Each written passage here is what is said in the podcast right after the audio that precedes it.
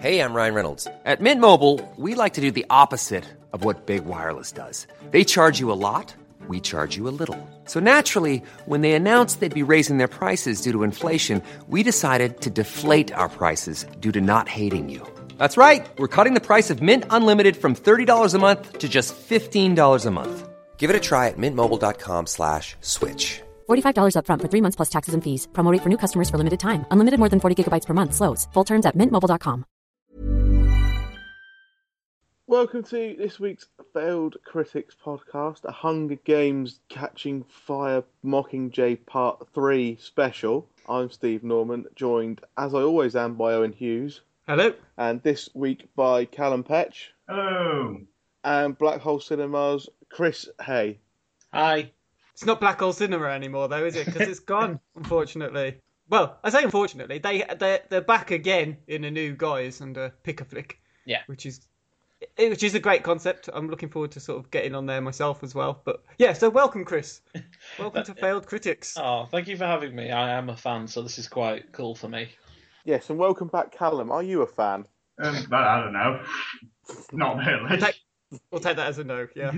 On to the podcast itself, and obviously from the introduction, you could tell that we'll be reviewing the latest in the final film in the Hunger Games series. But we've got other things before that, starting off with the quiz where Owen is beating me 2-1 at the moment, and I'm one step away from probably watching an episode of Columbo or something. It's possible, isn't it? Who knows what you might end up watching, Steve? Not even I know at the moment. I'm going to have a quick Google while we do the quiz. Yeah, but, for Columbo.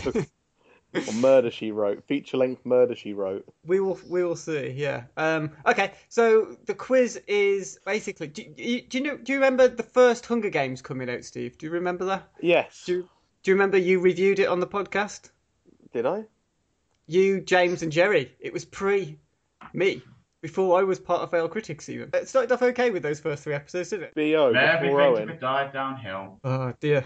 Yes, so basically, kind of with the success of the Hunger Games franchise, one thing that we have discussed a couple of times on the podcast in the past is kind of what young adult series of novels or what's kind of film like that is going to be the next big thing. Because we've already seen films like Maze Runner and Divergent, films that Callum reviewed hilariously on the podcast when they came out because we had no idea what the fuck was going on with those. So Hunger Games, I guess, wasn't the first young adult novel or series to be turned into a movie franchise, I suppose, if you sort of count Twilight and even maybe Harry Potter. So the quiz this week is basically me reading out a synopsis of a young adult adaptation that's either real or fake. And you have to tell me if you think it's real or if I've made it up. I love real or fake. I will award a bonus point as well if you can tell me the name of the film that the synopsis belongs to, if it is in fact real. Okay. And it's the first to guess correctly 3 times. So, Callum and Chris, you may confer. Yeah. Okay, so the first question is...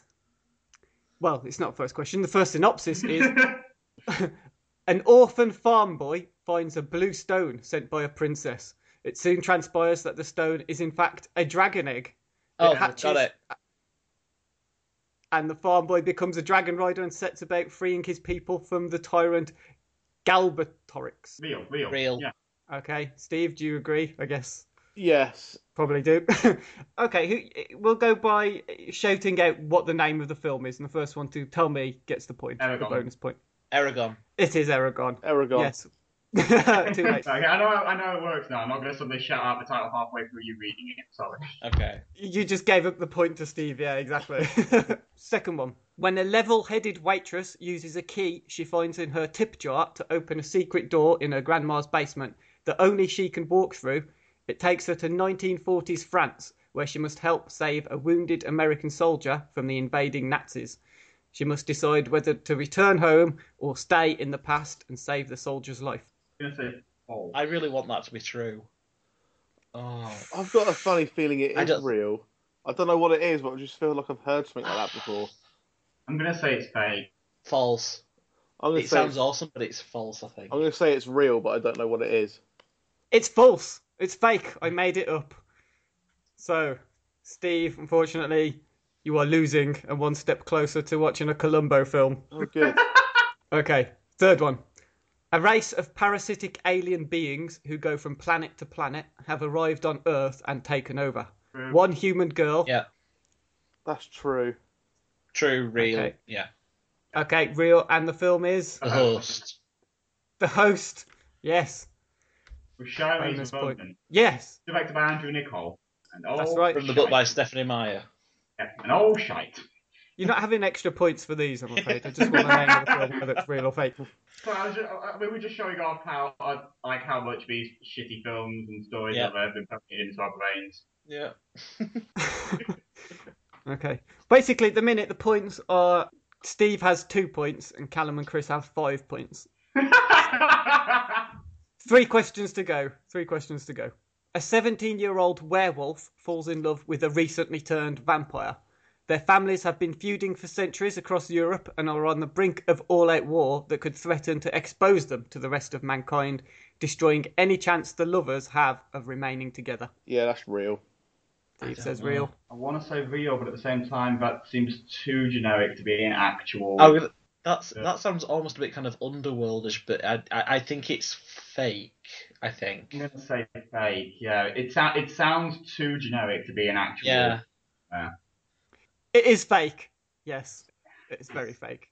And I went for a very generic sounding sort of premise to try and lure you in, and only Steve. Well, it just sounds like Twilight. Yeah. I think you have described Twilight inadvertently, so therefore I get points. If only I could make as much money from it. If I could pitch that. Well, it's already been done, so... Yeah. That doesn't seem to stop all the legions of... copycats. I knew wasting hours of my life watching terrible young adult movies will pay off eventually. Number 5. The Imperial Empire is attacked by an alliance of rebels led by fantastical mystics. The ruler, Empress Nobu, the 8th generation of her family, wants to execute a bold plan to rescue a cyborg trapped on a battle-ravaged planet that holds the secret to defeating the rebels. Is that a real adaptation of a young adult novel or fake? Oh, that sounds really awesome, but I think it's false. It's too much like Star Wars. It's too much Star Wars in it for it to be real. Yeah, but is it? Okay, do you know what? Screw it. I'm going to go with true because I have a feeling it's something really obscure. It's like a really obscure thing that I've never heard of. Yeah, that's why I want to say real, but no, gonna say. I'm going to say fake. Okay. We'll do fake. If it's real, then Chris, we get a point anyway because Chris says real. Okay, yeah. All right. Fine, we'll split the votes. Get half points. It is fake in the sense that it's not an adaptation of a young adult novel, but it is an Albert Pyun film that's due out next year called Star Warfare Rangers and the Cyborg Witch of Endor. It sounds fucking awful. Doesn't it, though? Oh, my God. Is due out in March next year, supposedly. We get a half point for that. Well, you get a point because you said not real. Yeah, and it is, that's true. It's not. It's a fake adaptation. There's no young adult book that is based on. So, points all round there. I could have asked you for the film name. If someone had have guessed the actual film name, that would have been like 10 points. Oh, God. Okay, final one. When her mother disappears, a woman learns that she descends from a line of warriors who protect our world from demons. She joins forces with others like her and heads into a dangerous alternate New York. True. I'll say true. I don't know what it is. I'll say true. It sounds really good. I don't know what it is, though. But yeah, I think it's true. Is it really good, Callum? No, it's not. Aww. No. It is true, so you both get points, but... I am 85% certain it is the Mortal Instruments City of Bones. It is Mortal Instruments. Oh, God damn it. Okay, never mind then. I wondered if the Mortal Instruments was going to come up, because they've done that TV show of it now, and I'm just like, oh, no, this sounds awful. They've turned it into a TV show? Yeah, it's on MTV. Oh, well, this is the same MTV that made Scream into a series, which is fucking awful, so... I really wanted to give that a go, and every time I look at it, I think, no. I could be doing much better things in my life. Yeah. Exactly. I did 127 episodes of a podcast. That is true. I will say, Scream is one of those shows where you won't regret not seeing it. if that makes sense. So you're just like, I won't feel bad for not seeing it. Well, anyway, that's the end of the quiz. Steve had 4 points at the end of that, but Chris and Callum had 9 points. Nice. Got every single question correct, which must be also be a first for one of our quizzes. So congratulations. I'm so proud. But why does victory feel so hollow? Steve. Yeah. On ITV3 on Sunday at 10 to 1 is Columbo Identity Crisis. I've picked out the one that's got the highest rating for you, which is on TV Guide. I just want to be at work on Sunday, so it'll kill some time. There's a part of me that wants to ask why Columbo, and at the same time just wants to leave this completely contextless and just like as a kind of just joining in one point. And now all about Columbo. Why Columbo? Because it's Columbo. Yeah, Steve started this. I think this is going to have to be the last time either of us picks Columbo. You say that, but you know me by now. Otherwise, Kill Keith's coming back. Oh, Kill Keith. Still keep for United passion. Yeah, that one's well and truly gone now. Oh, dear. Right, so, Columbo, Steve. That's what you're going to have to... It's Columbo. It's Columbo. On to the news, and the first item on the news is the cast of the new Wonder Woman film, or the full cast, has been released. I think it was, well, it has been well known, obviously, that Gal Gadot, I don't know if that's how you pronounce it, but it is now, is going to be playing Wonder Woman. It's also going to feature Chris Pine, Robin Wright, Danny Houston, David Thewlis. Yep. Yeah. Ewan Bremner, someone whose name I won't try and pronounce, Elena Anaya, and that's the one, and Lucy Davis of The Office fame. Nicole Kidman does not appear to be part of the film, although it was strongly rumoured for some time. Yeah, I think we kind of knew a lot of, like, Chris Pine's been suggested for a long time as being is going to be playing Captain Steve Trevor, who is basically like Wonder Woman's human sidekick in the real world, you know. Whereas I don't know whether I like Chris Pine yet.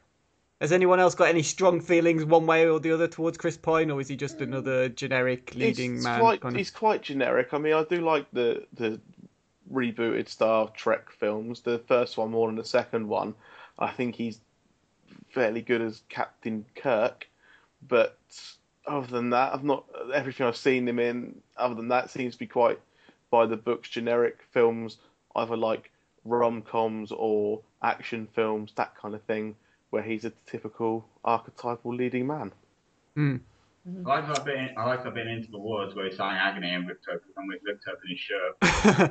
I liked he was actually really good in one of the better things about Into the Woods, I think. Him and the other kind of Prince just being really over the top and ridiculous. Yeah. I also liked him in Marvel Bosses too, when he just got to be a complete like psychopath, insane guy, and that's what like. Essentially, he's one of those guys who clearly will be good in when Hollywood stops trying to typecast him as grand leading man, I imagine. Although I guess he's still paying penance for starring in This Means War. Mm. But that's probably the first time any of you have actually remembered that This Means War exists in like 3 years since it came out. Oh God, yeah. I do remember it. I didn't see it though. I think me and it's awful. Yeah, James and I both were writing for a magazine at the time for about a month or two. We both going, and he had to go and see This Means War to write about it. And I don't think he ever got over that.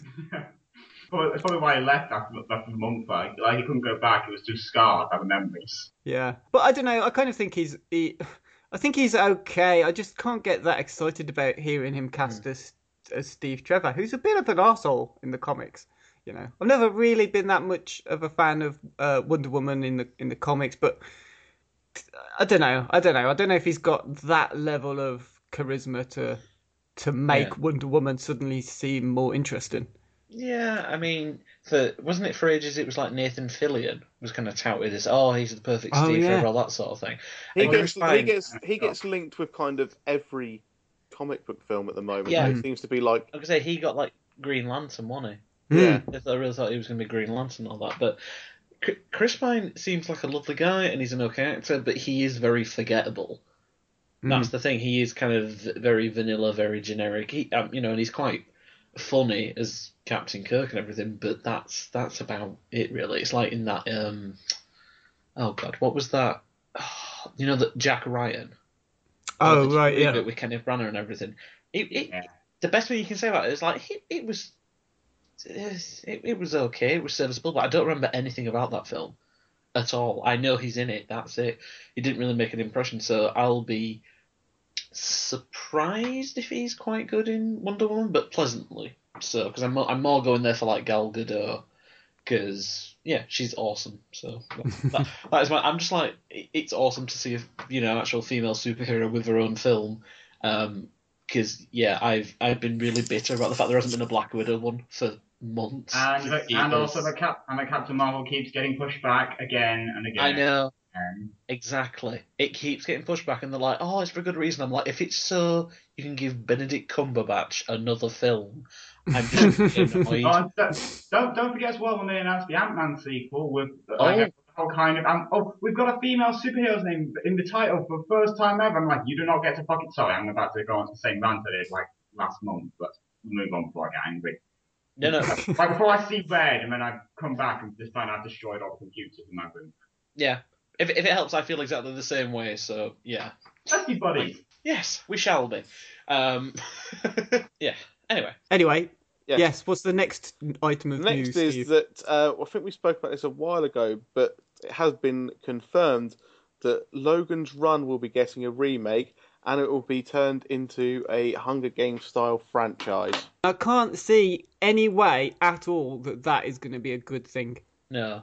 I wouldn't believe the franchise thing, because franchise is literally just the big word. Like, it's just the new word that everybody in Hollywood's throwing around now. Like, without any meaning or anything. I mean, there's going to be a fucking extended universe of Fast and Furious movies, apparently, as well, focusing on certain characters. I think it's just a visual that nobody actually fucking understands anymore, to be honest. No. So, let me put it this way. When it inevitably fails, then we'll start up, the whole worrying about it. Well, until then... The other thing that I'm kind of excited for with the Logan's Run thing, because I've seen the original and it's all right, that sort of thing. I really hope if they turn it to a trilogy, then they just make really shit titles. So it's like Logan's Run, Logan's Sprint, Logan's Amiable Jog, Logan's Winded Half Walk. Just like that sort of thing. I mean, it's just Logan's doing fuck all at the moment. He's tired. He's just or the film after he's had a curry. Is Logan's Runs. I just said that, Steve. I like that. Oh. I just watched 2 hours in on the toilet. Or no. Logan takes part in a bake-off equivalent, Logan's Buns. Logan joins a convent, Logan's Nuns. Logan stars in a remake of Friends, Logan's Chums.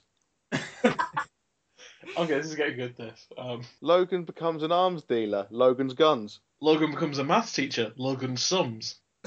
I think we'll stop now. Yeah, let's move on. If at any point during the podcast you think of another one, just bring it up. Just say it randomly. We'll all know what you mean. Yeah. Can we focus on more interesting remake news, which is the fact that, despite the fact that it has no star anymore and the company was supposed to bankroll it went bankrupt, is that producer Edward Pressman still believes that the Crow reboot is going to start filming beginning of next year. Which I find hilarious, quite frankly. Well, God loves a trier. And on to God now. The final part of our news is that a lot of large cinema chains have decided not to show an advert from the church with the Lord's Prayer in it, or just an advert of the Lord's Prayer. It's not been banned, as was kind of initially implied. It's just not been taken up. Yeah, it's passed all the ratings and got all the certification it needs to be, from the Board of Film Classification. They've said it's, it's a U, it's fine. It's gone through the Cinema Advertising Authority and got all clearance and etc. Like, but it actually, I think View, Odeon and Cineworld have said they're not going to show it. Well, that means I might have to see it at my local Empire cinema then. Yeah, you still might get it in Empire, but I won't get it on my unlimited card trips. I mean, I'm not really bothered about sort of advertising standards and all that kind of thing. My initial reaction was, well, why is it being banned? That was what I initially thought. I thought, well, what's going to be... Is it really going to be about whether someone's going to be offended by it or not? But I think that the deeper lying issue, from what I can see, is that it means that cinemas would be bending to a certain style. You know, if they accept one religious advert, would that sort of open the door to political sort of messages being shown before films? Would you go and see, you know, the final Hunger Games film and get a message from the UK Communist Party or whatever, you know? I don't know. I think part of it was that the cinema chains didn't think their viewers would want to see it. And I'd have to agree. I don't go to a cinema to be preached at, quite literally in this case. But, you know, I don't go... I'm annoyed that I pay that much money for a cinema ticket. I have to sit through adverts. But, you know, I can tolerate adverts for products or TV shows or charities or whatever. But I don't want somebody preaching religion at me when I'm going to enjoy myself at the cinema, or preaching politics at me. I don't want there to be, you know, a party political broadcast before I go and see Star Wars. I don't want, you know, that stuff. I'm going to enjoy myself. Leave it out. Mm. Yeah. It's not the place for it.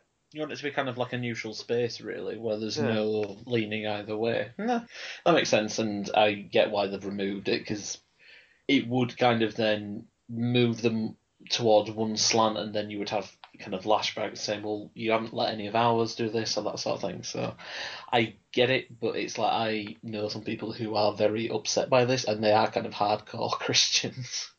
And they're very much like, you know, I think it's an insult to our religion. I'm like, oh, you've had 2,000 years. Let's you've had a good crack for a couple of millennia. So how about you let them just not put the advert in? Yeah, but, you know. But at the same time, you know, I can understand their point of view in that there's nothing inherently offensive about it, really.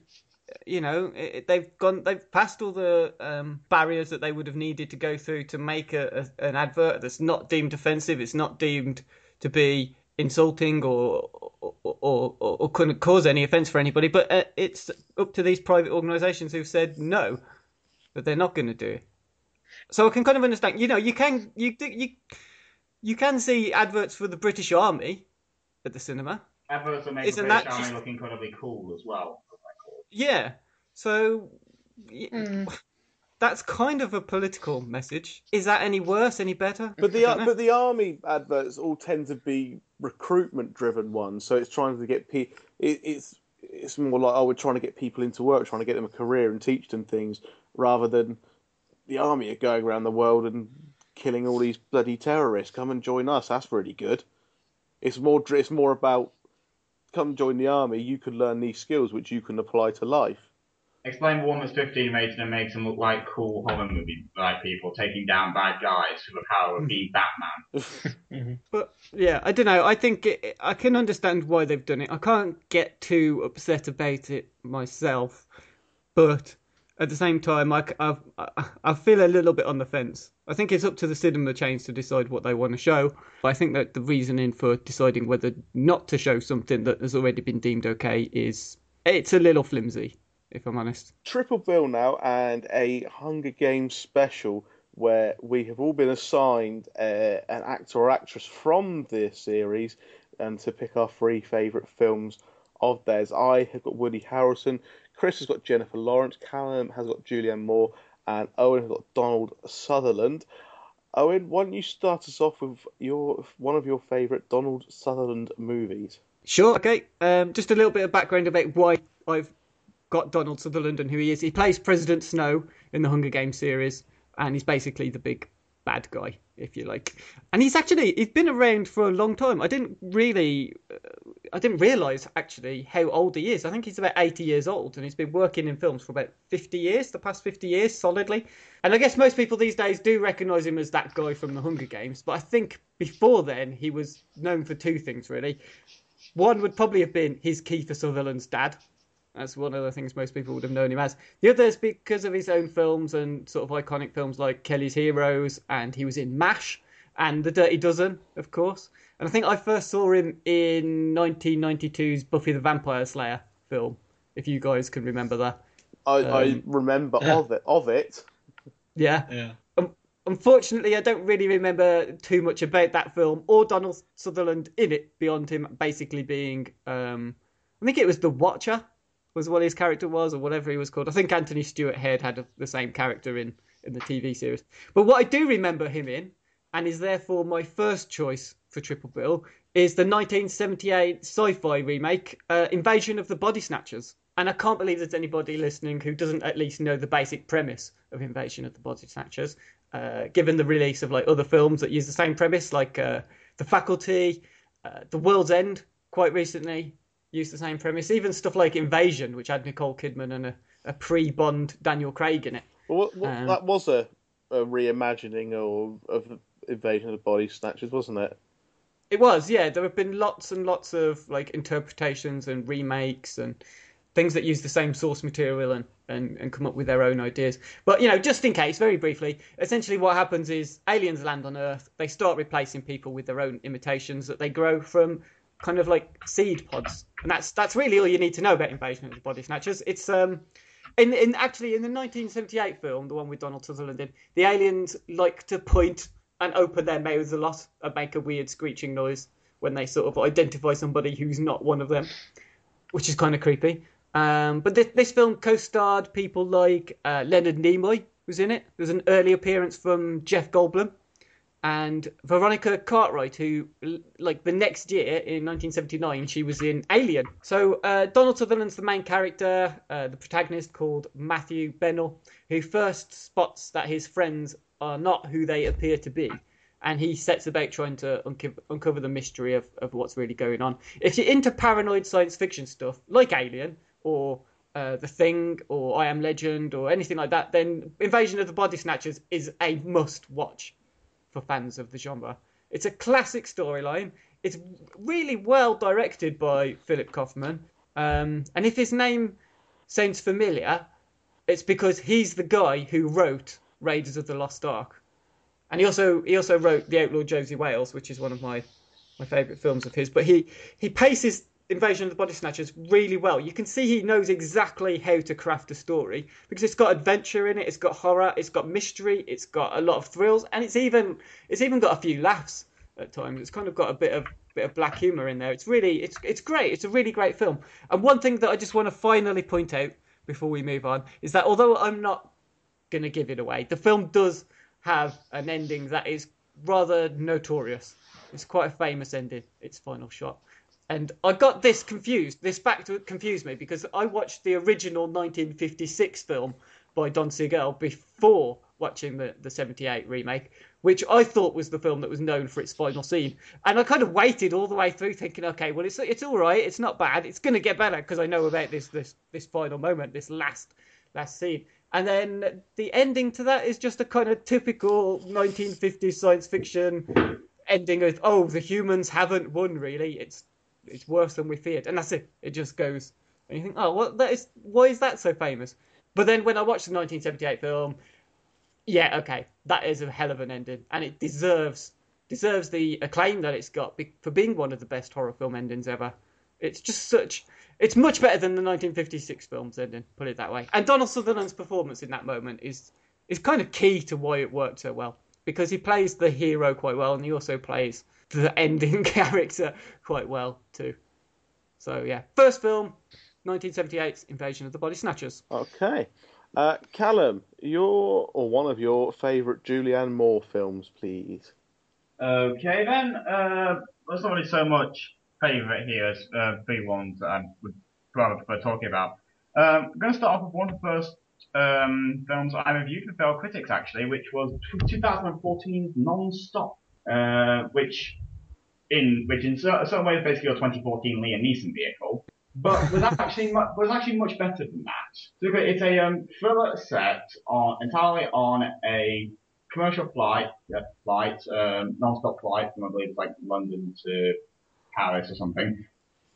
And Liam Neeson plays an air marshal who ends up receiving messages whilst on the flight from somebody who's hacked into his travel thing, like into his little secure channel thing, tell him that if he's not able to get a transfer money of like $10 million to a certain bank account within like 20 minutes, then somebody will die. And they'll keep dying every 20 minutes until he pays up. And so then the film ends up chronicling Liam Neeson's attempts to find out who's causing, you know, who's trying to blackmail him, who's taking over his life, who's murdering people. But the key reason why the movie always stuck out for me is because of the fact that the film is basically, for the most part, a very long takedown screen about against the sort of lone wolf characters that Liam Neeson would play. You know, the guy who bursts into rooms and starts torturing people and accusing everybody like that, actually telling people what's going on, and how that breeds resentment and distrust in other people who are instead just watching this crazy man wander around shouting at people, threatening with guns and such like that, looking like he's actually, and essentially making himself look like he's, you know, the one who's actually responsible for all the problems here. It's got a very nice ensemble cast backing up Liam Neeson, Julianne Moore there as well. Peter Nyong'o goes there at one point. I think it's Scoot McNairy, like a whole lot of like character actor who plays. And Juan Collet-Serra, the film's director, who also did Unknown, which wasn't very good but was at least somewhat interesting. So better pattern of your Euro before Liam Neeson movies. He's actually able to do a very good job as well of being able to extract tension because he doesn't cheat. Mainly, there are no points during the film where the film takes place outside the plane, like cuts back to get down to ground, so you can see what's going on there, or things like that. And he always kind of plays fair in terms of like the rules of the movie and how things work. It's not perfect, mainly because when it comes time to reveal the motive for the villain, it's kind of really not good. And then the film can't seem to resist having a big crowd-pleasing, you know, action blowout finale. But it's a lot better than a film when the script of the film and words Liam Neeson vehicle like we'd expect. And also again, it's also a lot more subversive than such a setup would make you intend about that. I remember really enjoying this film last year as well. It's worth checking out. I think it's on Netflix, I remember, so it's worth the 90 minutes or so if you start watching it. Okay, Chris, your favourite Jennifer Lawrence film. Okay, I got to do Jennifer Lawrence, not a sentence many men will get to say. Sorry about that. So I mean, I had to go with the 2010 film Winter's Bone just because it is the film that really kind of brought her to mainstream attention, and it's the thing that kind of broke her out of the minor supporting roles and her previous TV work and that sort of thing. And obviously it got her an Academy Award nomination as well. So, if you haven't seen Winter's Bone, it is a film that's written and directed by Deborah Granick, and it stars Jennifer Lawrence as a girl in the rural Ozarks of the middle of the United States. It's all about kind of messed up family dynamics. Jennifer Lawrence is a 17-year-old in this, and she has to look after her young family because her dad's a meth addict, and basically he's gone off to he's disappeared. Basically, I'm trying not to give away the plot of the film because it is a genuinely very good, very short, twisty, dark film that's about what happens when the idea of family kind of starts to break down. Really, it is honestly fantastic. I mean, there's not that much of a huge support cast that people are aware of. There is Garrett Dillahunt, who I think people have seen in other stuff. I'm sure he's been in other bits and pieces as well. The name's really familiar, and you'll be like, oh, that's so-and-so. Cheryl Lee is in it, who, to cult fans, is obviously Laura Palmer from Twin Peaks, and she is very good in it. She only has like a minor supporting role in it, but she is really good as well. But really, this is kind of Jennifer Lawrence's first showcase in how to do tough and vulnerable acting, which has really become her kind of niche really in recent years, particularly in the Hunger Games series, which we're obviously going to be touching on later in the episode. It's a very powerful, very emotive film. Like I said, it is incredibly dark because it is talking about the death of parents and the kind of death of innocence and all these sort of big themes. Yeah, I really cannot recommend it enough. It's a great performance as well. Oh, not even is. Just like by her own standards, it's a really good performance. And I think she was. Yeah, it's objectively good because Jennifer Lawrence is a good actress. But then even by hers, you're like, okay, so she's really set the bar quite high here in terms of what she's able to do and what she's able to kind of bring to the table in, you know, this role of Ree as this very struggling, brave, broken girl, and she is only a girl, and she's being forced into the role of being a mother and a sister and a protector and all this sort of thing. So it's, yeah, I absolutely love this performance from her. Okay. I was, like I said earlier, Woody Harrelson, and I mean, I think really I kind of saw his career in reverse, like kind of starting off with the more modern films he's been in and working back to some of the older films and then to watching Cheers, which he's brilliant in. Cheers is just a fantastic sitcom all round.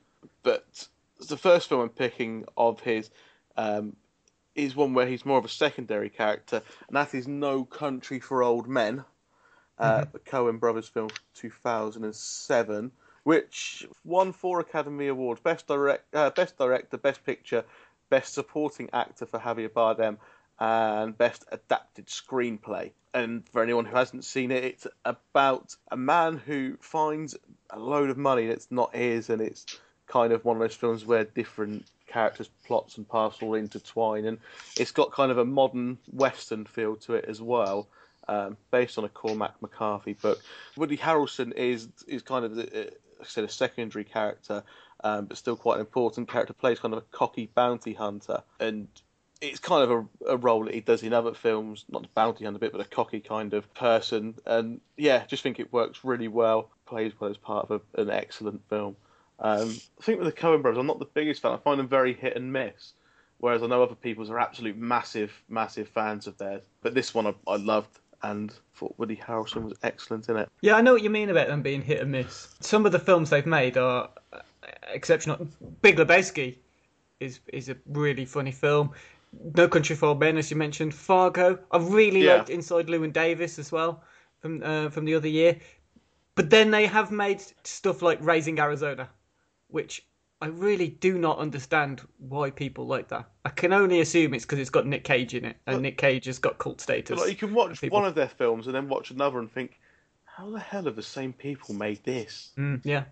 But, yeah, I think we're okay to pick films that actors are only secondary bit part characters in. Yeah, I mean, there's a lot, looking back, there's a lot of Woody Harrelson films that are...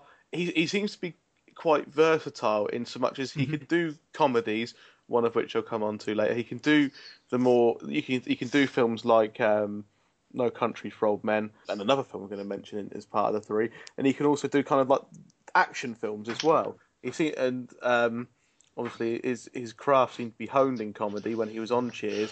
But he's gone on to do a variety of different types of film and excelled and been picked up acclaim for lots. Yeah, yeah. He's a very like I said, versatile actor. Back to you, Owen. Okay, so yeah, my second choice is a film that Donald Sutherland was only in for, in total, I think it's about 5 minutes of screen time that he gets. But it's one of those kinds of films that it sticks with you for days afterwards, after you've watched it, the more you think about it. And particularly the scene he's in where he plays a kind of quasi-Jesus chap who pops up during a game of blackjack between some soldiers. It's an adaptation of a book from 1971, and it's called Johnny Got His Gun. And I'm guessing most people might not know the name of the film, but any Metallica fans will more than likely recognise clips of it, because it's the film that Metallica used various scenes from in the music video for One.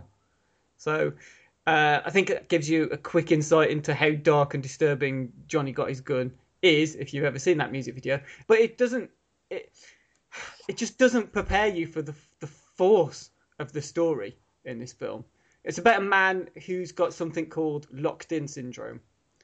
That is to say, he's a soldier who, on the very last day of World War I, gets hit by a mortar shell.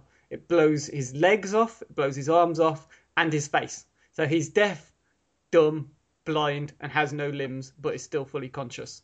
That's just incredibly bleak, just as even as a concept or as a thing.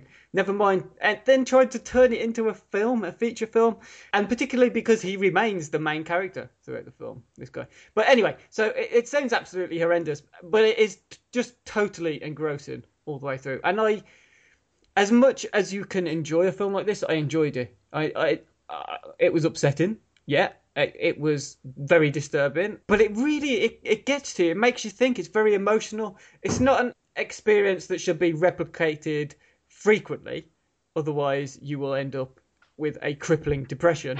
But the concept is frightening. And it's the way that it's put together, the way the plot unfolds as this guy, Johnny, kind of recounts his memories and has these hallucinations and fantasies. And particularly he fantasizes about things like the time that Jesus, who is Donald Sutherland, turned up in camp and turned water into whiskey, did a few card tricks.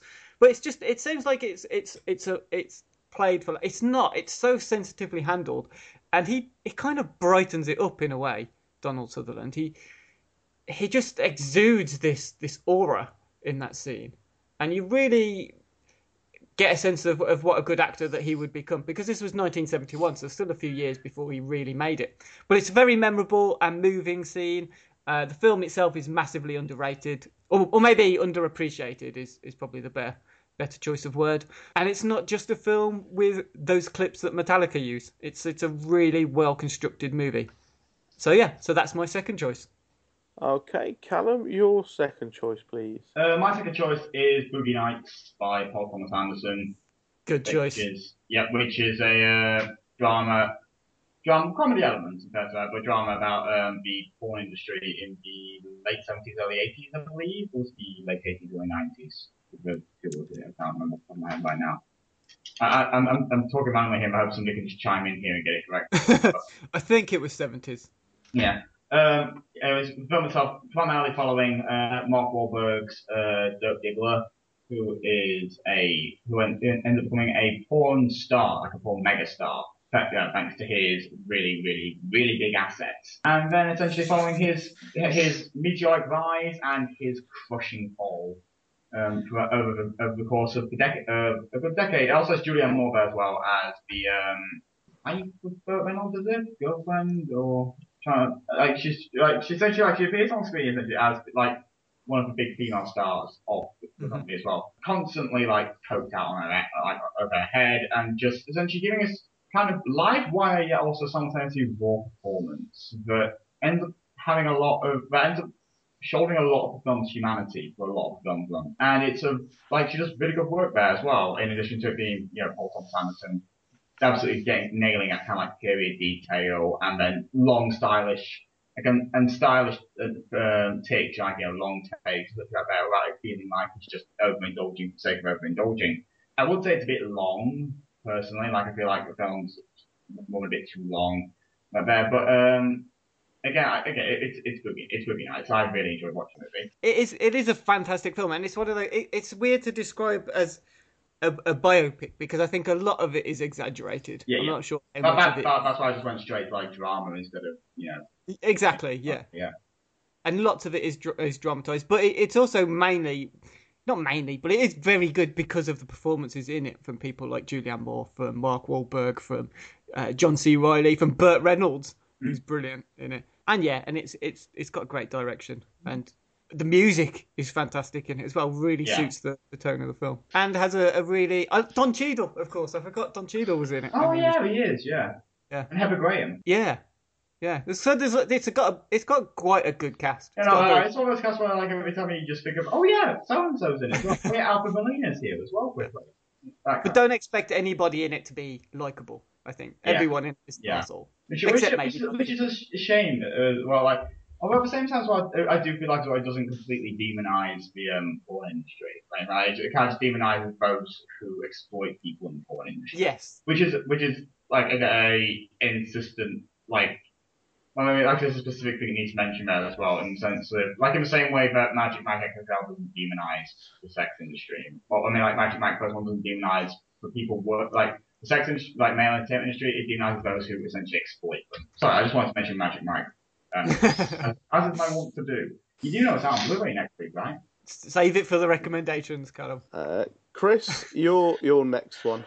Okay, I am going to stick with one of Jennifer Lawrence's most famous in a way films, and I'm going to go with Silver Linings Playbook.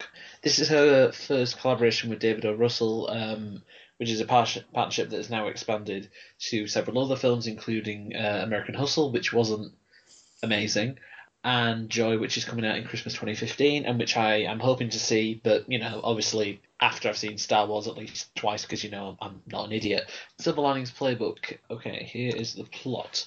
Bradley Cooper plays a guy who has just come out of a mental institution after dealing with an incident of bipolar disorder after snapping and nearly beating his wife's lover to death.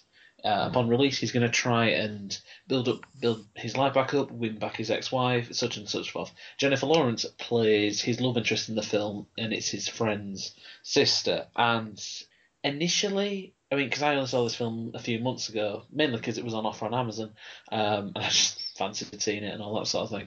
Initially, she is a very irascible character. She's very dark. She's very spiky. She's not at all likable, but then she and Cooper have this fantastic chemistry that is completely undeniable when you see them together. There's a very famous scene in a diner when they're completely just going kind of head to head, and she is screaming and accusing him of abusing her, and then it all flips on its head, and it's a fantastic, fantastic scene, and I really recommend that you watch it for that alone. The film itself is incredible just for the cast alone. So you've got Bradley Cooper, Jennifer Lawrence, Robert De Niro, Jackie Weaver, Julia Stiles, you've got Chris Tucker, you've got all these fantastic actors who kind of build up and make this a really tremendous film. I mean, in many ways, because I've seen it touted as a drama more than it is a comedy, but I'd say it's pretty even split. It's one of Lawrence's strongest, if only really, comedic performance today. I know she's working on something with Amy Schumer at the moment, but it's quite strange, really, that you would think that a kind of a rom-com drama film would produce an Oscar-winning performance, but it really does, in a way, because Lawrence manages to kind of mirror Cooper's neuroses. They're both very broken people, both recovering, and they do help each other a lot. And then, yeah, it's a very surprising film. You can go into it very cynically and think, oh, okay, it's about this and it's about this, that sort of thing. But it does kind of win you over by the end of it, and particularly Lawrence is kind of the star of the film. It's a very nuanced performance from her in that she does kind of evolve and become more likeable, but she doesn't lose any of that kind of spikiness or bitterness that really kind of is the main note for her character at the beginning. She becomes more human and more well-rounded, but then, you know, there's like a subplot that involves, oh, they're going to go on a dance competition or that sort of thing, and if, you know, he does this, then he might, you know, the football team might win, and it's a very, very dense film for such a light fare, in a way, and there's a lot going on in that. There's superstition, and there's, you know, there's a lot going on in this film, too much that I'm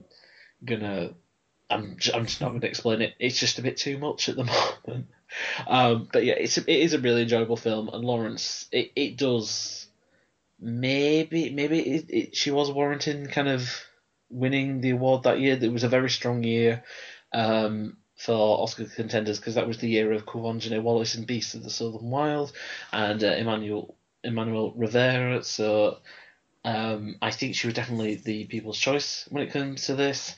And it is a fantastic film, a fantastic performance, so I really would strongly recommend it. I actually think that the competition was stronger when she was nominated for Winter's Bone, because I think Winter's Bone is a better performance. But then she was up against Natalie Portman in Black Swan and Michelle Williams in Blue Valentine. Well, that's the thing, yeah. So she might. I mean, in this case, she was probably. It's definitely a good performance, but it was definitely tougher for her in 2010 2011.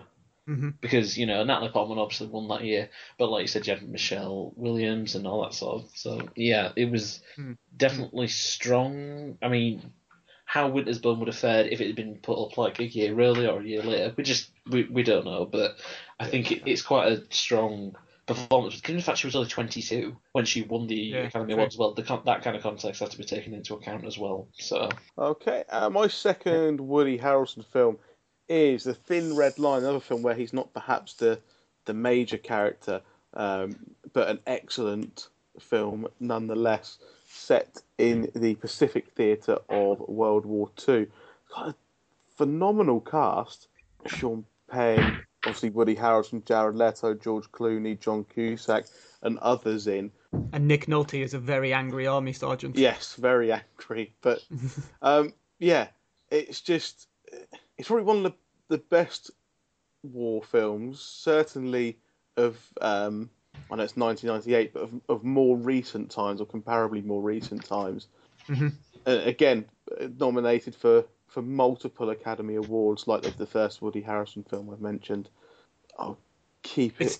Go on, carry on. I was just going to say, it's you know, just because we talked about the Coen brothers with the last film where Woody Harrelson plays a sort of bit part role, it's also Terrence Malick's best film for me, by a long way. And he has made films as well that I've really disliked and others that I've been blown away by. I really, really didn't like that one with Ben Affleck in it. Yeah. I can't remember, that came out a couple of years ago, which was just tedious. It was just so bad. But then he's also the same guy who's made stuff like Badlands and Tree of Life, which are great. So he's a very weird director for me, yeah. Terrence Malick. And I can't stand the narration that he puts in almost all of his films. That just really winds me... Oh, To the Wonder. That was the film with Ben Affleck. Yeah. It was just terrible. But yeah, Thin Red Line is his best movie, if you ask me. And back to yourself then for Donald Sutherland. I knew there were countless classic Donald Sutherland films that I hadn't seen before, so I decided that I consider classic, so I decided I was going to track one of them down, specifically the British-Italian psychological thriller from 1973, Don't Look Now, which I watched for the first time last night, and I was slightly tipsy, but it did freak me out. The alcohol levels in my blood may have contributed to that. But anyway, so again, a bit like Invasion of the Body Snatchers was. It's also a film that's known for its ending. And again, I'm not going to give it away. And for one particularly notorious scene through the film. Although with Body Snatchers, the notorious scene is the ending. In Don't Look Now, the controversial scene I'm about to refer to is quite a full-on sex scene between Donald Sutherland and Julie Christie, which appears in the first half of the film. And that's what kind of garnered it such notoriety. It really struggled to get past the censors because of what it did, because there were no mainstream films in 1971 that had quite so much graphic nudity on screen.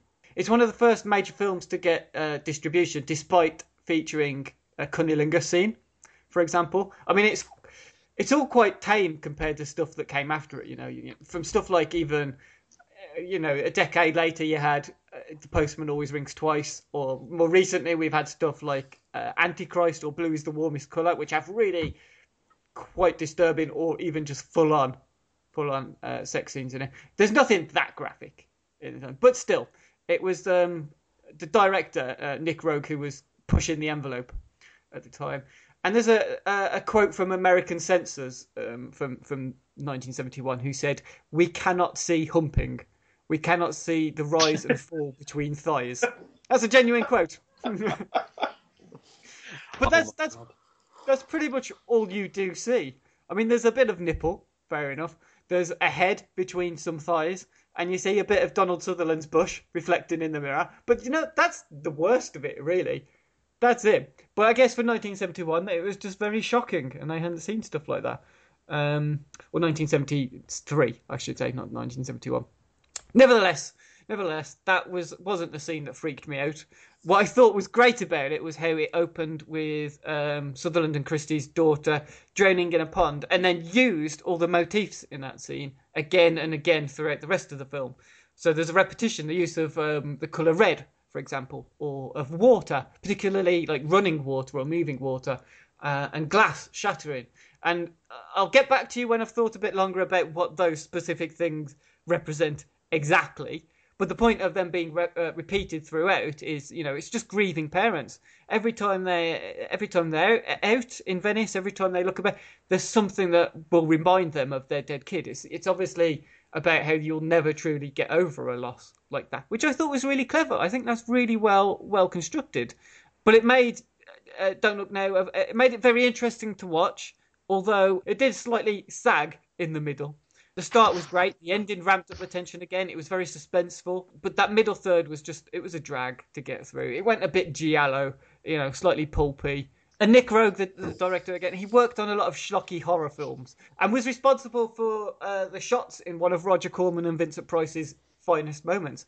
He was the cinematographer on Mask of the Red Death, which I can hear sniggering. But honestly, that is genuinely...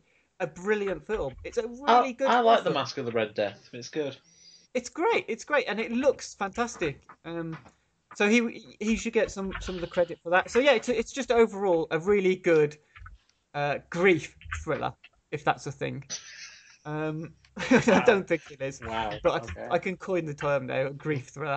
And Donald Sutherland, he carries the weight of the film on his own performance and excels. Callum, your final Julianne Moore film. My final Julianne Moore film is Joseph Gordon-Levitt's Don John, which was his feature debut movie writing directing, starring Joseph Gordon-Levitt as Don John, a sex addict, a porn addict, who loves routine in his life. You know, getting up every day, church, confessing sins, gym, going out, pulling ladies, and all that. The problem is he can't make any actual meaningful connection because of his porn, addiction, basically. Like he's actually physically addicted to porn. Sex doesn't really pleasure him, not like it does when he watches it in porn movies. And so the film essentially chronicles a few weeks and months of his life after he meets Scarlett Johansson, who he believes is the woman who will finally be able to help him. That is the woman that he'll finally be able to actually make a meaningful connection with, possibly beat his addiction with. And Julianne Moore plays the film as one of his fellow classmates at a night college that he attends up there, and he starts warming up to in friendship terms, and possibly even complicating matters further in the future as well. It's a really underrated film, I find, actually. So it's a pretty funny movie. It has a wonderful cast with fantastic performances. Levitt as well does an amazing job at being able to hammer in how that routine feels. A lot of films appeal on the way that it works has to run on showing you that routine. That Don goes through his entire life, his hoovering the house, going to the gym, and how little changes in his mood and lifestyle and that essentially affect his time up there. It was doing a really interesting visual way, but also doesn't have such a manner that doesn't feel like it's bashing you over the head with it. And it's also very well done, actually, relatively smart look as well at porn addiction. It's not played purely for comedy as well. It actually genuinely looks at it as a serious condition that might happen. It does happen even. The film only really sort of falters near the end for a film that spends so much of its runtime avoiding he might have a porn addiction, but just meeting the right woman who can please him the right way will end up making him learn how to form real connections out there. I go so far this way to try and avoid that ending, and then goes for that ending, which is kind of disappointing, really. But for the most part, again, the film is actually really well done, very entertaining, very funny, very well performed from everybody, even in more thankless roles, like casting Brie Larson as somebody who doesn't speak for pretty much the entire movie, which is a criminal wasting of Brie Larson. I really like it. I still find it incredibly underrated, actually, since I don't think anybody's really talked about it since it came out in 2013, and even then most people were just kind of, it's all right. I'd like to see Joseph Gordon-Levitt try making more movies. Not acting, actually directing and writing, because I think he's got an interesting voice there. More features he'll be able to hone, fine-tune. Yeah, I unfortunately, Callum was one of those who just sort of went, meh, it was okay. I do see what you mean. I do really like Joseph Gordon-Levitt, and it was solid enough for a debut. I just kind of was expecting a bit more from it, and I don't know what I mean by that, because I'm not sure what else he could have done to that story. But at the same time, I thought it was a little bit underwhelming. Mm. But not from the performances. Julianne Moore and Joseph Gordon-Levitt were good, as you expect them to be. But yeah, I did meh at it. Okay. Chris, your final Jennifer Lawrence film. Yes. I have gone with quite a timely film, I suppose. It is one of the Hunger Games films now. I know, but it's a brave choice. It is a brave choice, and I will explain why. You've got me on your side, assuming you tell me which one it is first. I have decided to go with the Hunger Games: Catching Fire. Now, this for me is And now that I've seen all four of the Hunger Games films, this for me is what is probably the strongest film in terms of how it provides a narrative structure and how it kind of adheres to the first film's method of slowly building up tension, and then in the second half is effectively action sequence after action sequence in the arena, but it does build up on the emotional kind of stakes in the first film. So in case you haven't seen the second Hunger Games film, here we go. So after Katniss Everdeen and Peter Millark have won the 74th Hunger Games, they basically find themselves with a big target painted on their back by Donald Sutherland's President Snow. Because of this, he decides to organise a quarter quell, which is when the winners of the previous 25 Hunger Games, they all get randomly picked and they get kind of moved into the new arena to fight to the death once more. So, like the battle royale of all battle royales. Now, I really, really enjoy Jennifer Lawrence's performance in this, but do I think it's her strongest? No, but I do think she gets to play with a lot more emotions here, and she gets to develop her range a little bit more, particularly because this is her kind of... This is the first time that she's been able to play a character for the second time, effectively, because this was done in 2013, and Days of Future Past, where she played Mystique, didn't come out until 2014.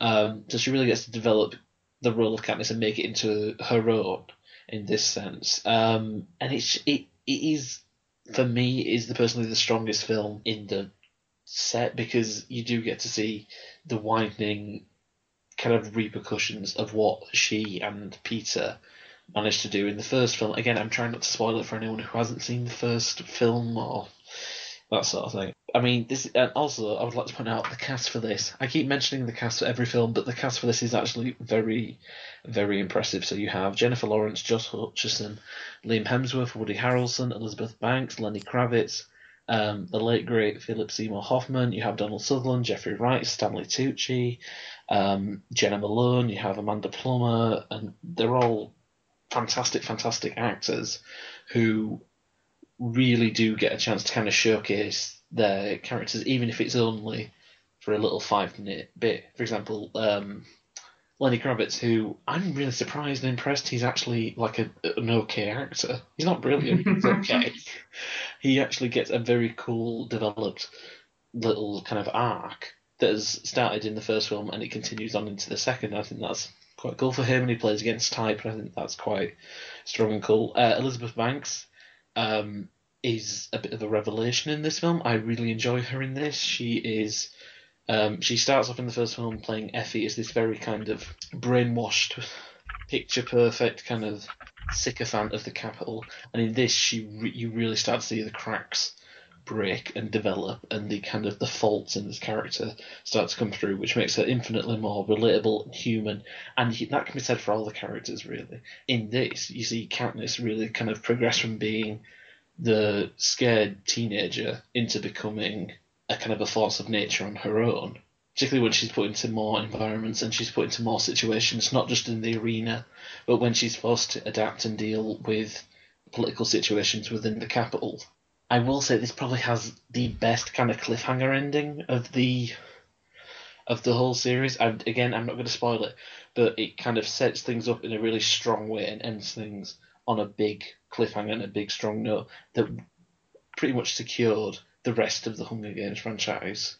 And yeah, I just really enjoy it. It's the one Hunger Games film, this is a bit of a spoiler, it's the one film that I would watch again and again, and I would be like, oh, okay, this is pretty good, this is probably the strongest one. So yeah. Okay, my final Woody Harrelson film for Triple Bill is Zombieland, one of my favourite comedies from the last probably 10 years or so.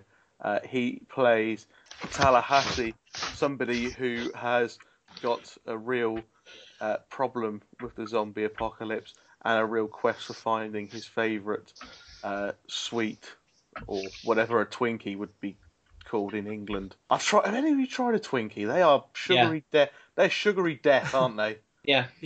I can't try them now because of diabetes. Yeah. I think just looking at one gives you diabetes. Genuinely, there's a Tesco next to where I work, and I went in and tried one because there's an American section, and it just tastes of nothing. It's just, it's like eating a sponge with cream in it, and it's just I don't mean sponges, I mean like an actual like washing sponge. I was like, oh, yeah, that means nothing. Anyway, America, what the fuck are you eating? Have a Twix. They're lovely. Anyway, it also stars Jesse Eisenberg and Emma Stone and Abigail Breslin, and an excellent cameo from Bill Murray as they try and survive their way through the end of the world and kill zombies in very creative and entertaining ways. I just think he's brilliant in this. Is kind of this unhinged person with a an interesting backstory. It's only just touched on, but and it is one of the best comedies of the last decade, in my opinion. Yeah, it's very funny. Did you see Scout's Guide to the Zombie Apocalypse in the end? No, I haven't yet. Oh. Who was that? Who groaned? Who do you think groaned? Yeah. Have you ever wanted to see Zombieland if it was aimed more at idiotic teenage boys? I was about to make a similar point in that they're both around the same kind of idea, but it's a zombie apocalypse and it's a comedy, and it's not played as some of the B-movie comedies are.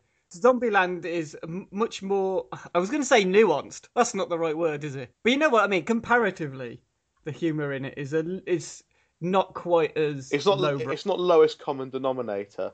Yeah. It's a bit smarter. It's a bit more clever with it.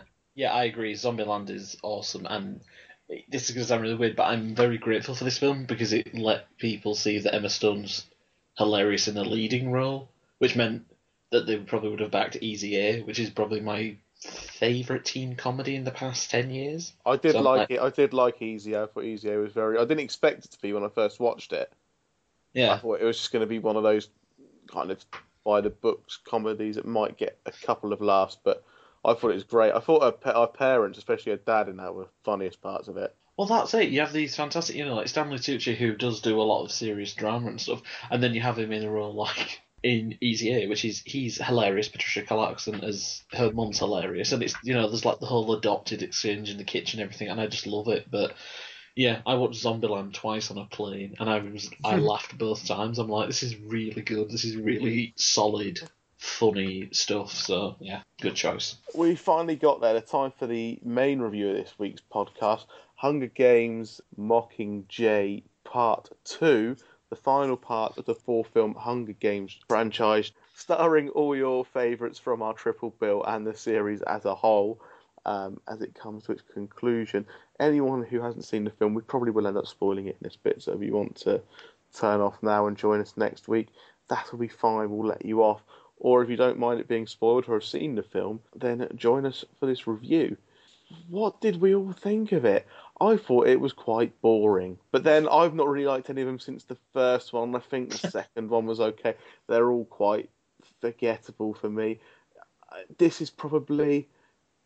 of all the kind of teen lit drama adaptations I've seen, the best series, but that isn't saying a lot when its kind of competition is Twilight and Ender's Game and Divergent and Maze Runner. I can already tell I'm going to be in minority in this discussion. This is going to be fun.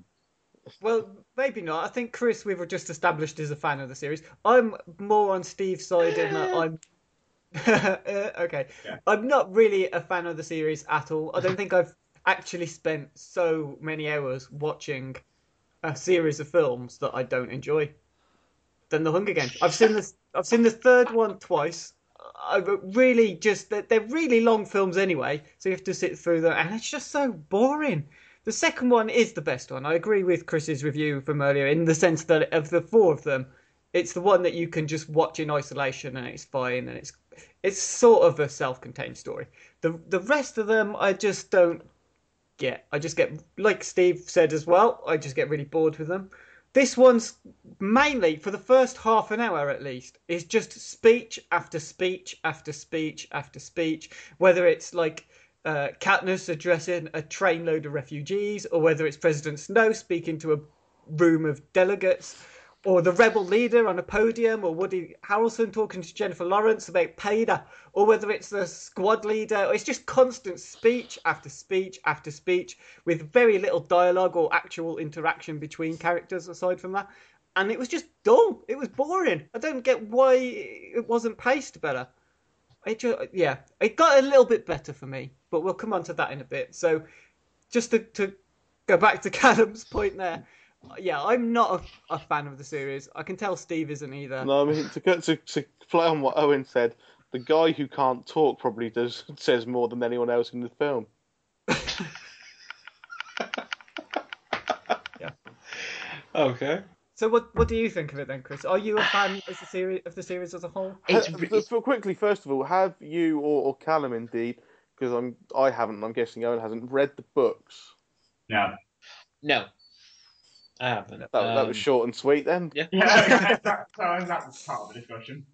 Yeah. I just don't have time to be reading them. Reading's for losers. Oh, no, I love to read, but I just can't be invested in a full series at the moment. Yeah. And I'm just like, no, I will watch the film, it's easier. There are better things in the world to read than... Yes, exactly. Yes. That's my thing. I imagine. There's so many books out there that I haven't read yet, I can't waste time on the Hunger Games. But it's weird, really, in that I didn't start off as a fan of this. I thought, okay, it looks a bit crap, it looks a bit all this sort of thing. And this, seeing Mockingjay Part 2 is the only one I've actually paid to see. Not in an illegal way, but the last two are on Netflix, and the first one was on Channel 4 last year. So I was like, okay, I'll just watch it, it's free, all that sort of thing.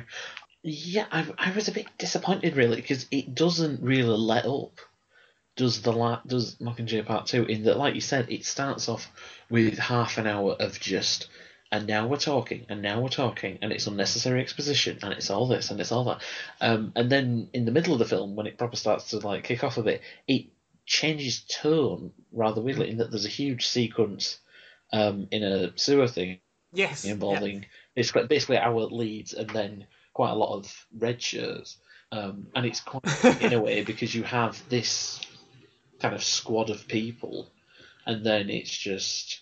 But that was the best bit of the whole film for me. Well, it's because they die. That's why you like it, because it's just like, you're dead now. But it was, it was like watching in a not the same as Ridley Scott's film, but like a kid's version of Alien, if you like. Oh. You know, and I thought it was quite fun. And also, I don't know, is it just me? There have not been monsters like those zombie fishmen in the rest of the films, have there? Have I missed out on this bit where they said there were mutant creatures? There were creatures in the actual ones where they had the actual Hunger Games, weren't there? Yeah, but they were just like big bats. Yeah. I mean, this had actual monster men in the sewers, which just came out of nowhere. No, I don't think they've shown them before. I think it's been hinted, because they were talking about the actual idea of the Mockingjay and the one in the first one, which is the Tracker Jacker, which are those fucked up bee things that will just sting you to death and, you know, all that sort of thing. But no, I really wanted to enjoy this. I really thought, do you know what? I love a good final part of a trilogy or a quadrilogy, that sort of thing. I really enjoy a good ending, all that sort of thing. And it was so unremittingly bleak that even the ending, which is supposed to be sort of bittersweet and hopeful, it really kind of just left me with a bad taste in my mouth. It's not to say that the acting isn't good in it. It's just so dour. It's such a grey, miserable series. And to be fair, if you're looking back on it and going, the first one was so light-hearted, it was just children killing each other, and it just gets worse, then you don't really know what to say. In a weird way, I understand why it's been targeted at this particular audience, because if you know the... Not exactly the millennials, but the children growing up saying, the world's screwed, all that sort of thing. So they're watching films to reflect and everything, but I kind of just hope they pick something a bit more optimistic, really, than, you know, the Hunger Games. One thing that annoyed the crap out of me, sorry, I was just thinking then, there is one character... Okay, it's basically Peter keeps doing... Peter. I have to say. Okay. Peter keeps doing this one thing when he's out doing a mission with the others, and it's fine the first time because it makes sense because of his character and what the character's gone through, but the fact he keeps doing it 2 or 3 times, it just started to piss me off. And I didn't mind the character Peter. I thought, okay, he's a nice contrast, all that sort of thing, but it's the fact he keeps basically trying to kill Katniss, and I'm just like, you didn't need to do it 3 or 4 times, it's just getting annoying now. It's just like, you know, rinse and repeat on the same thing, and I really wanted it to be kind of different. I wanted it to keep moving, all that sort of thing. So... You know, stylistically, I get it. It's enjoyable. The performances are good. Jennifer Lawrence is quite good in it. But I won't go watch this again. I really wouldn't. So, Callum, boxing gloves on, why are you defending this film? Here's why you're all wrong. No, not really. Is this Callum's kind of segment on the podcast when he's on? It's just called Callum Tells Us Why We're Wrong. Yeah. No, don't worry. So here's the thing. I don't want to say anything like majorly concrete right now. Primarily because like last year, for example, specifically last year, I watched the last Hobbit movie. And at the time, I remember saying that I actually felt like it was a satisfying ending that I really enjoyed. And then as time went on and got further removed, I kind of realised it was all a bit shit, really. So I don't want to say anything specifically like of a kind of like concrete here. But for now, I am satisfied. And the reason I am satisfied is because this series ended exactly the way I knew, thought, and kind of hoped it would. As this unflinchingly, unremittingly bleak, almost completely hopeless examination of war and taking down and the personal tolls and effects it had, but attempting to enact giant societal change can have on a person. Like, that's kind of why I really like the movie so much. It's because in what is ostensibly a big $200 million action blockbuster series aimed at teenagers right there, which in this kind of big idea, like when you're throwing around this kind of money, this kind of songs and playing to this wide audience, normally the remit, but I find anyway, is to go for big, ridiculous crowd pleasing, like to try and pull a happy ending or some sort of light out of your arse, even when there isn't really something to go there.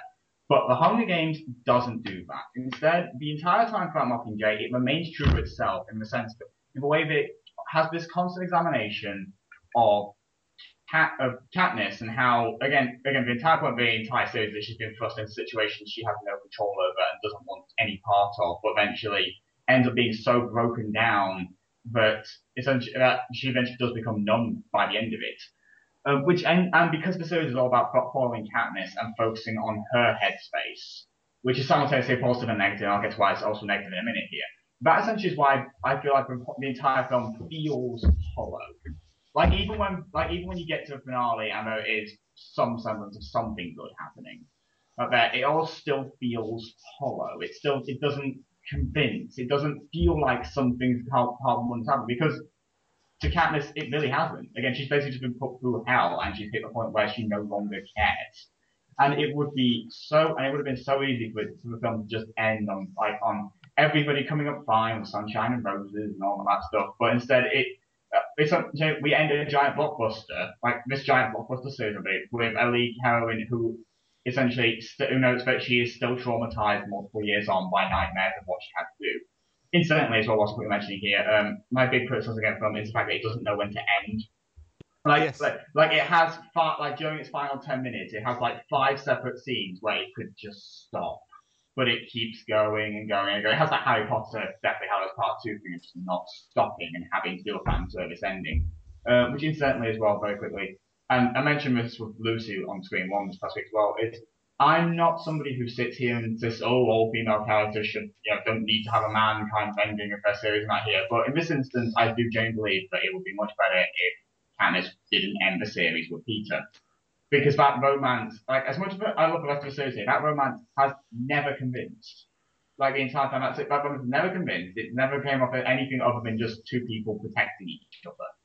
There's been no spark of love. So for it to end with just falling into Peter's arms, that feels like it's taking shivers. Anyways. Other than that, though, again, the film is so committed to the psychology of war.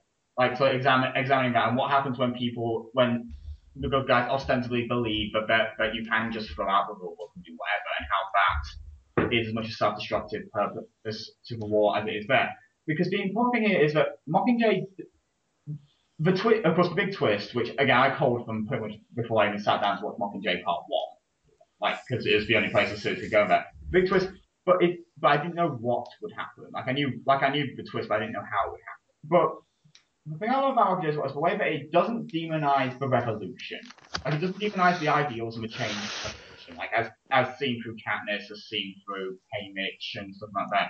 Instead, it demonizes those who co-opt the revolution for their own selfish gains. and for those who just refuse to learn the lessons of those that came before, such like that. Which is why, for me, the coin stuff like that actually works. Helped by the fact that Julianne Moore has been playing that character in such a way that when the twist does come, it's really not the slightest bit of a surprise at all. Jennifer Lawrence is fantastic in this. Donald Sutherland is great with what little he gets to do. Because again, I do get why the series focuses so much on Katniss's headspace, because again, it's all about how much war and change and being shoved through oppressive systems breaks down a person to make they've got nothing left to feel anymore. But I get why I focus on her, but at the same time it also means that all these supporting characters are essentially just shuffled off of the sidelines in this movie with basically no resolution. I kind of agreed. I think for me, two of the most interesting characters in this film were Coin and Snow, who you don't really get to see too much of. Yeah. Hear too much of. But them themselves and their motives and arguably what would have been their story arc if they had more of a story, were the most interesting things. Yeah. But they're representations more than something else. Yeah. They're an ideology more than a character. Plus, also that way as well, when you get a sense of being able to see how they look to Katniss as somebody who is just recalling their various plans, like, even when she's not wanting to be. Again, I feel like this, a lot of this might have been made better as well if they didn't cut, because I know the book's written in first-person prose as well. So, of course, since you can't physically see, can't actually properly hear her thoughts going around in her head, it means that you do have that kind of pollen as well. Although Jennifer Lawrence does wonderful work in facial expressions, as she always has.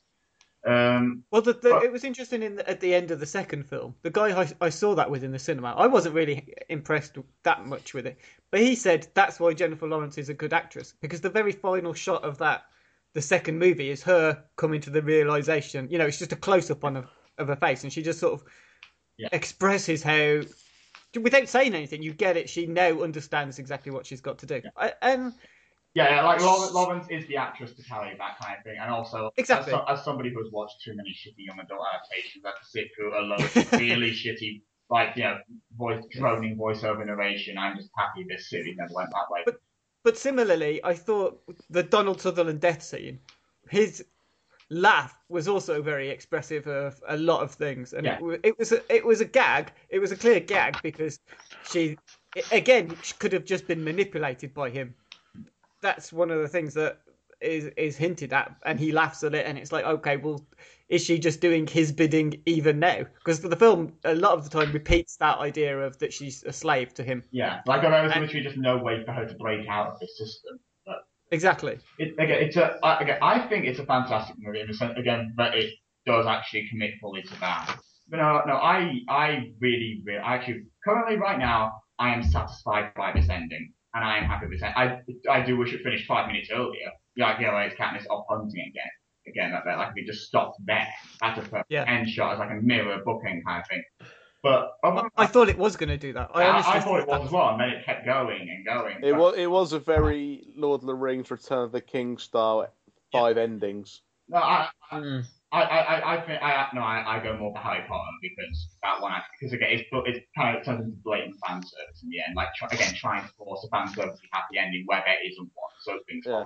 But also, just on the ending, because I know the way that you've described it, but I, in the cinema, thought it was a happy ending, an optimistic ending. The way I saw it was that she was coping with the things she's done, and look, she's got a family. She's now happy. She's sitting in this nice green lush field where it looked optimistic to me. That's what I mean. Like it's trying to force a happy ending where there kind of really isn't one. Like the whole everything else being happy and then giving kind of undercuts the monologue she's giving at the time. But that's what I mean. Like it rings false, and that's the only time I feel like the film truly slips up with regards to getting its tone right, because for so much of the time it is so committed to being this bleak, miserable, unflinching look right here. And I think he does it fantastically. And right now I'm satisfied. I am hopeful in the future as I revisit the series, and watch it again and watch it over and over again, which I will, because these are very good movies. Although Mockingjay Part 1 is my personal favourite from all. I'm satisfied with this ending. And I also feel satisfied that these were split up into two movies as well. So I'd like to take back my complaints about Mockingjay Part 1. Over 4 hours for this story. At the end, the final part just seems a lot to me. Film of mixed opinions there. Final part then for us this the week. We're going to recommend you stuff to watch in the week ahead. I'm going to go with a film getting its first showing on terrestrial TV. That's on Thursday on Film 4 from 9 o'clock. That is 71. The Jack O'Connell film set in Northern Ireland during the conflict there. I think me and Owen both saw that cinema. I think Callum might have seen it as well. It is fantastic. It was so close to actually breaking my top 20 of last year. Well, yeah. Last year was a strong year for movies. Yeah, but it is a fantastic film, well worth a watch. Film 4 and Channel 4 are really pushing it being on, so I'm sure you'll be able to catch it somewhere. Owen? So, recently added to Netflix... It's also Jessica Jones, but that's not my recommendation because I'm not really enjoying that so much. But The Voices is on there now. And I do have to say thank you, Callum, because I probably wouldn't have paid much attention to it if you hadn't have been so forceful in your recommendations of it in the past. But it's brilliant. I really liked it. Yeah, it is a fantastic, funny, sad, scary, brilliant movie. Chris? Yeah, okay, so I have a couple of things to recommend. Last month I saw a film called The Final Girls, which is this brilliant meta horror that has possibly the most heart and emotion and genuinely affecting performances I've ever seen in a horror movie, which I strongly recommend, and it's fantastic. Also out this week on DVD is Inside Out, which you will have seen if you've been near... a screen at some point in the past 6 months. You'll have seen the adverts for it. It's popping up everywhere. It's huge. So, yeah, those are my two recommendations. And Callum? Right, so I'm actually rather glad Chris took Inside Out because that means I can recommend to you a film that's in the cinema but we have not talked about on this week's episode. It is called The Dressmaker, which was the other film that came out this week, basically. And it is, it's an Australian movie based on a book starring Kate Winslet and Judy Davis and Liam Hemsworth. And it is part noir, part revenge movie, part drama, part comedy, part romance, part spaghetti western, part tragedy, and it's a 40-car pileup of a movie, and specifically pretty much every movie that was ever made in the 1950s, like every genre of that there, all together in one, often flitting between tones and things like that, between scenes like tones and styles and genres within the same scene, sometimes within the same line. And it is utterly ridiculous, and I love it to pieces. Like, it's an utter complete mess of a movie that is like 900 different things all piling into one another together, but ends up having enough self-awareness to make it work. Like it's aware of how utterly ridiculous it is, to such extent that even when it does seem like it's wrapping up at the 90-minute mark and then keeps going for another 30 minutes as it's seemingly like as its sappy, mushy ending, but it seems like it's going towards, turns out to be not at all be the ending it's going towards at all. It's fucking bonkers, batshit insane, and I love it to pieces. Okay, well that is all for this week's Failed Critics podcast. So thank you all for listening along with us. Next week, Owen, we're back with. Don't just say another podcast. You know this is happening every week. Fridges, Spies, and it's... Callum is back next week. Did you know that, Callum? I had a feeling, because it was Pixar, right? I'm still annoyed I wasn't allowed to be on for Inside Out, so... Oh, yeah. Yeah, so it's... Callum is back next week for Bridges, Spies, The Good Dinosaur, Black Mass, and something called Carol, if that's still coming out. Oh, Carol better be coming out around here, otherwise I'm going to be very upset. But yes, thank you for that, for listening, and obviously join me, Owen and Callum next week. Yeah, and Chris, have you got any endeavours coming up that you want to plug on the podcast? I wish my life was way more exciting, but I'm just like, no, I'm just looking forward to Christmas, to be honest. That's my thing. I do have an episode of Pick a Flick that I recorded yesterday, weirdly about the first Hunger Games film.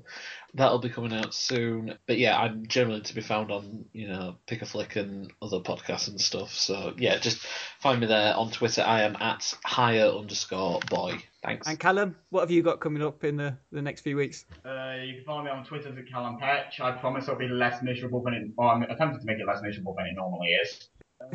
You can read all the writings at CallumPetch.com. I am trying to find the time to actually put pop older writings up on there since I can't write any new bloody stuff because I don't have the time. And you can listen to Screen One, my weekly radio review show with my friend Lucy Mia on Mondays at 2 PM on Whole Fire Radio, where you can also watch us now since we have webcams for some reason. Nice. A bit like Mid Morning Matters. Yeah, like that, except we're not Alan Partridge. If you can get an exercise bike in and ride it at the same time, that would be great. I will tune in. There's not enough room, but I will talk to Adam about getting it. Excellent. Thank you very much, guys. Hey, it's Danny Pellegrino from Everything Iconic.